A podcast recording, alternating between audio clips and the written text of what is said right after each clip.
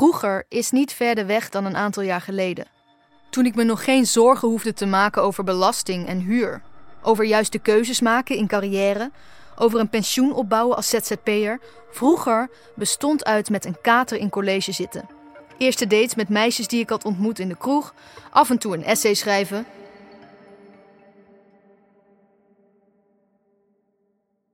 Carrière maken, kinderen krijgen, een huis kopen, in de pas lopen, tot de norm behoren. Tegenwoordig lijkt het alsof we alles maar gewoon moeten kunnen, zonder stress. In het verhaal dat scenarist Maud Wiemeyer schreef, vraagt hoofdpersoon Ruby zich in het Rijksmuseum hardop af hoe ze met al die stress kan omgaan en wat haar pad in het leven is. Een portret van de 19e-eeuwse kunstenaar Lizzie Ansing geeft haar antwoord.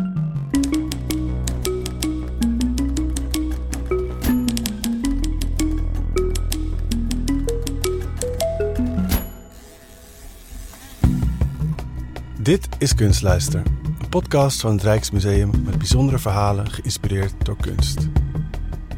Kunst biedt troost en helpt je betekenis te vinden in stressvolle situaties. Met de verhalen in Kunstluister stap je in een wereld waar even niets moet. Ieder verhaal is door een andere maker geschreven. Ze hebben verschillende lengtes, net waar jij behoefte aan hebt. Als je niet kunt slapen of even adem moet halen in een veel te volle trein.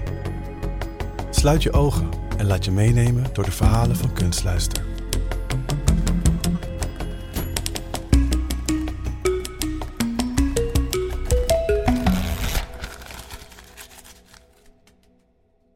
Voor we beginnen, wil je toch weten hoe dit werken uitziet? Ga dan naar rijksmuseum.nl/slash kunstluister. Kom op, Ruby. Even doorlopen. Mam! Vroeger werd ik iedere vakantie door mijn moeder meegesleept naar musea en kerkjes. Ik wist dat ik musea vet stom moest vinden, want al mijn vrienden vonden dat ook. Maar stiekem keek ik er wel naar uit als we naar het Uffizi-museum gingen, of naar een mooi kerkje in Limburg, of naar het Rijksmuseum. Dan waande ik me even in een andere wereld. Ik zette een audiotour op, wilde dat iedereen om mij heen zijn bek hield en begon te slenteren. Ik keek niet eens naar alle kunstwerken. Ik liep gewoon rond, dwaalde af.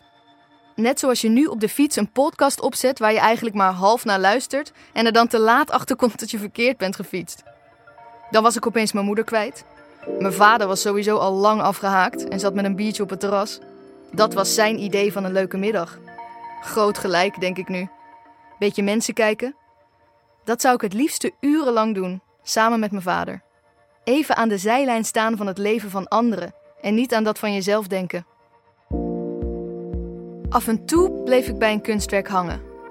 Ik weet niet wat me precies aansprak, maar ik moet zeggen dat het vaak bij schilderijen van vrouwen was. Vrouwelijk naakt. Vrouwen die me recht aankeken door het doek heen. Vrouwen die me aan iemand deden denken. Maar nee, ik nam me voor dat het gewoon mijn oprechte, intellectuele interesse in kunst was. Ik was veertien. Nu ik ouder ben, denk ik: lief, klein tienermeisje. Natuurlijk was jij lesbisch. Je keek niet naar het beeld van David, je bleef hangen bij de geboorte van Venus. Ik heb er gewoon heel lang over gedaan om dat te omarmen. Dat kan even duren. Jezelf volledig omarmen. Geen boodschap hebben aan wat anderen van je denken. Gewoon zijn. Musea, theater, boeken en later het internet. Daar kon ik stiekem mezelf zijn. Wat dat precies betekent, jezelf zijn, dat ben ik nog steeds aan het uitzoeken.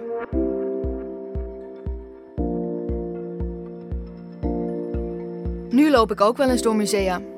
Om tot rust te komen of om me gewoon even cultureel betrokken te voelen. Om mijn museumkaart eindelijk weer een keer te gebruiken. Om te ontkomen aan de dagelijkse stress waar ik mee te maken heb. Juiste beslissingen maken, settelen, carrière maken, een pensioen opbouwen. Altijd maar ambitieus moeten zijn.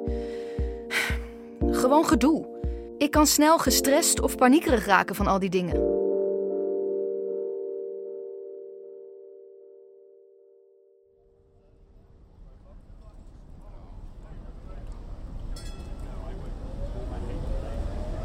Vandaag besluit ik naar het Rijksmuseum te gaan.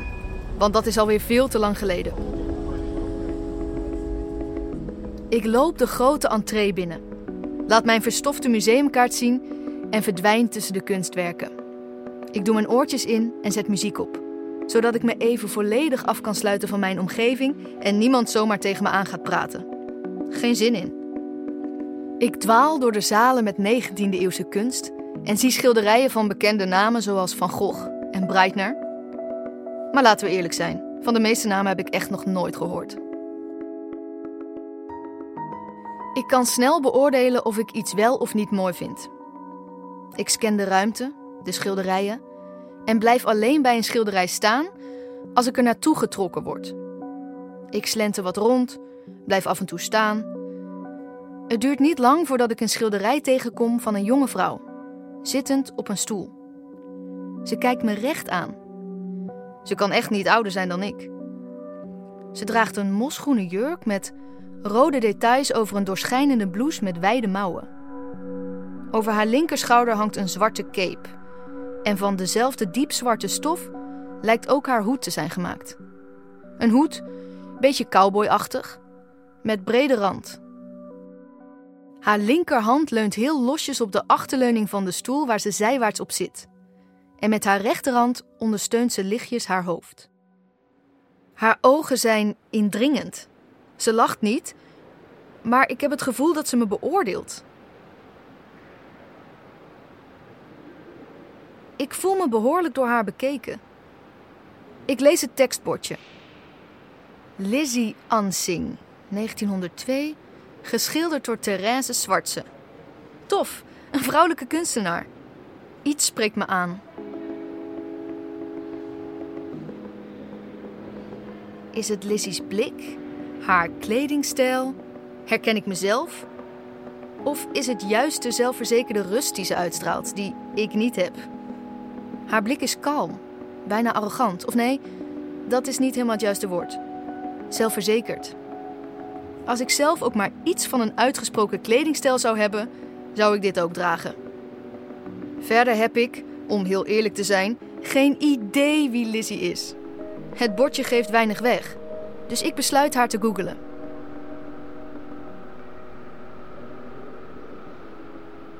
Wat blijkt? We delen de liefde voor observeren. Lizzie was kunstenares, net als haar tante Therese. Lizzie kon ook urenlang mensen observeren.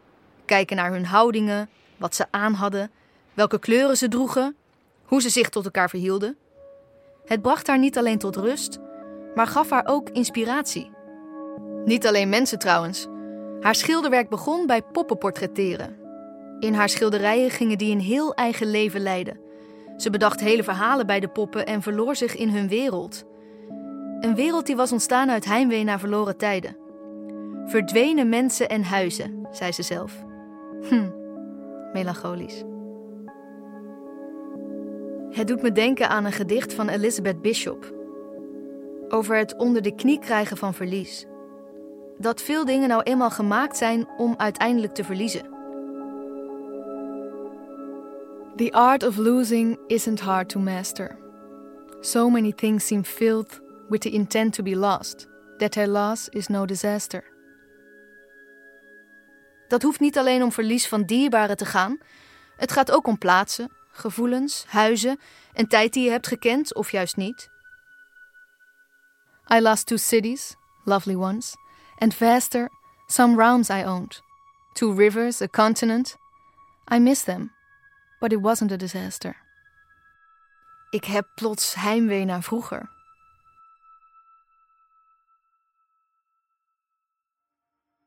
Vroeger is niet verder weg dan een aantal jaar geleden. Toen ik me nog geen zorgen hoefde te maken over belasting en huur. Over juiste keuzes maken in carrière. Over een pensioen opbouwen als ZZP'er. Vroeger bestond uit met een kater in college zitten.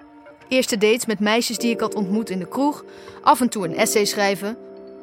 Nu ik erover nadenk, Waar haalde ik de energie vandaan om vier keer in de week uit te gaan, in college te zitten, ingewikkelde essays schrijven met MLA-verwijzingen en een druk dateleven te hebben? En dan nog fulltime stage lopen? Waar is al die energie heen? En al die kennis? Als ik nu een tentamen zou moeten maken van mijn studie, zou ik genadeloos zakken. En niemand die ooit naar mijn diploma vraagt.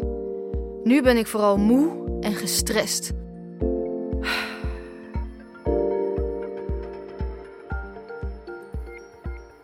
Plots voel ik me ontzettend rouwig om mijn oude leven. Zo tegenover het portret van Lizzie Ansing. Ik voel me oud, terwijl ik dat helemaal niet ben. Lizzie kijkt me aan vanaf het doek. Hoe zag Lizzie's leven er eigenlijk uit? Als ze nog zou leven, zou ze ook rouwen om hoe het was en nu niet meer is?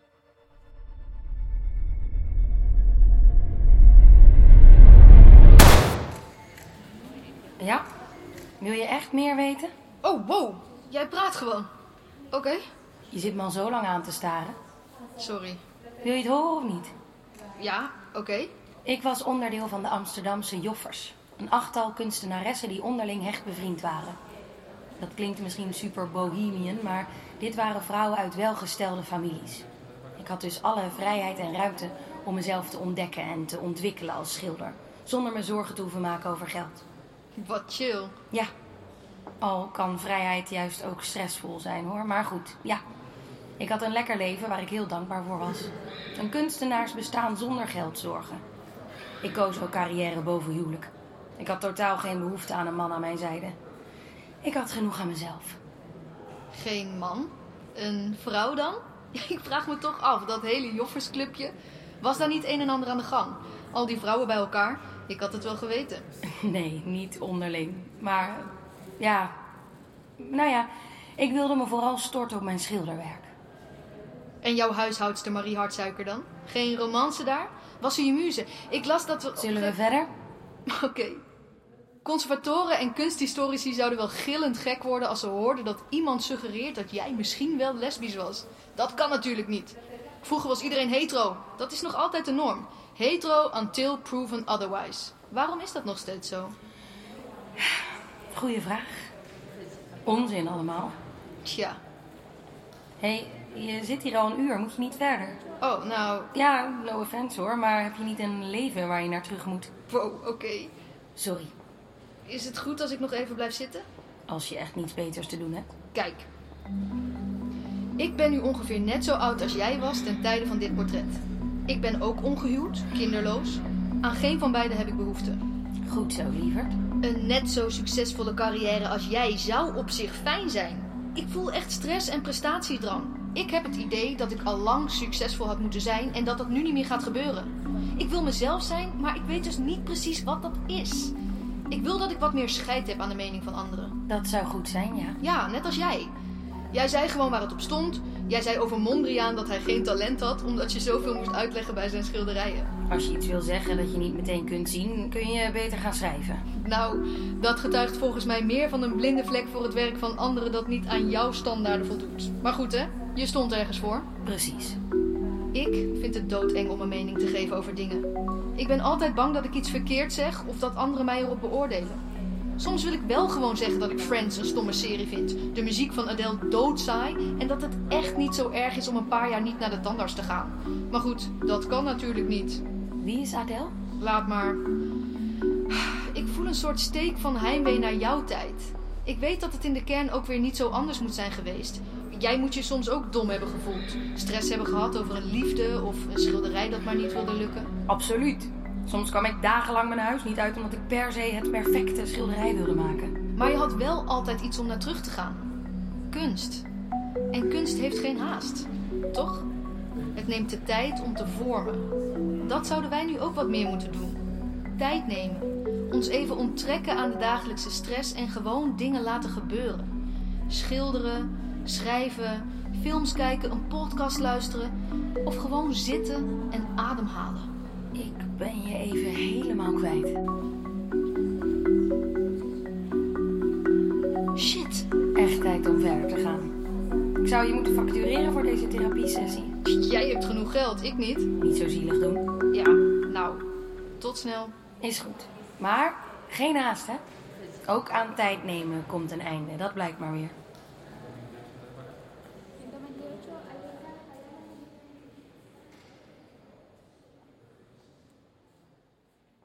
Ik schenk nog een laatste blik aan Lizzie, alsof ik afscheid neem. Maar ik haal eigenlijk ook troost uit het feit dat Lizzie er altijd zal hangen. met haar tijdloze, indringende blik. Alsof ze wil zeggen: Ja, kijk maar even goed. Zo kan het ook. Ik zit hier gewoon. Ga nu maar weer terug naar je eigen leven en neem wat tijd mee. Maar ze zegt niets. Ze beweegt niet. Ze is gewoon een schilderij. Nou, kom op, we moeten gaan. Even doorlopen. Mam, rustig, ik wil nog even blijven.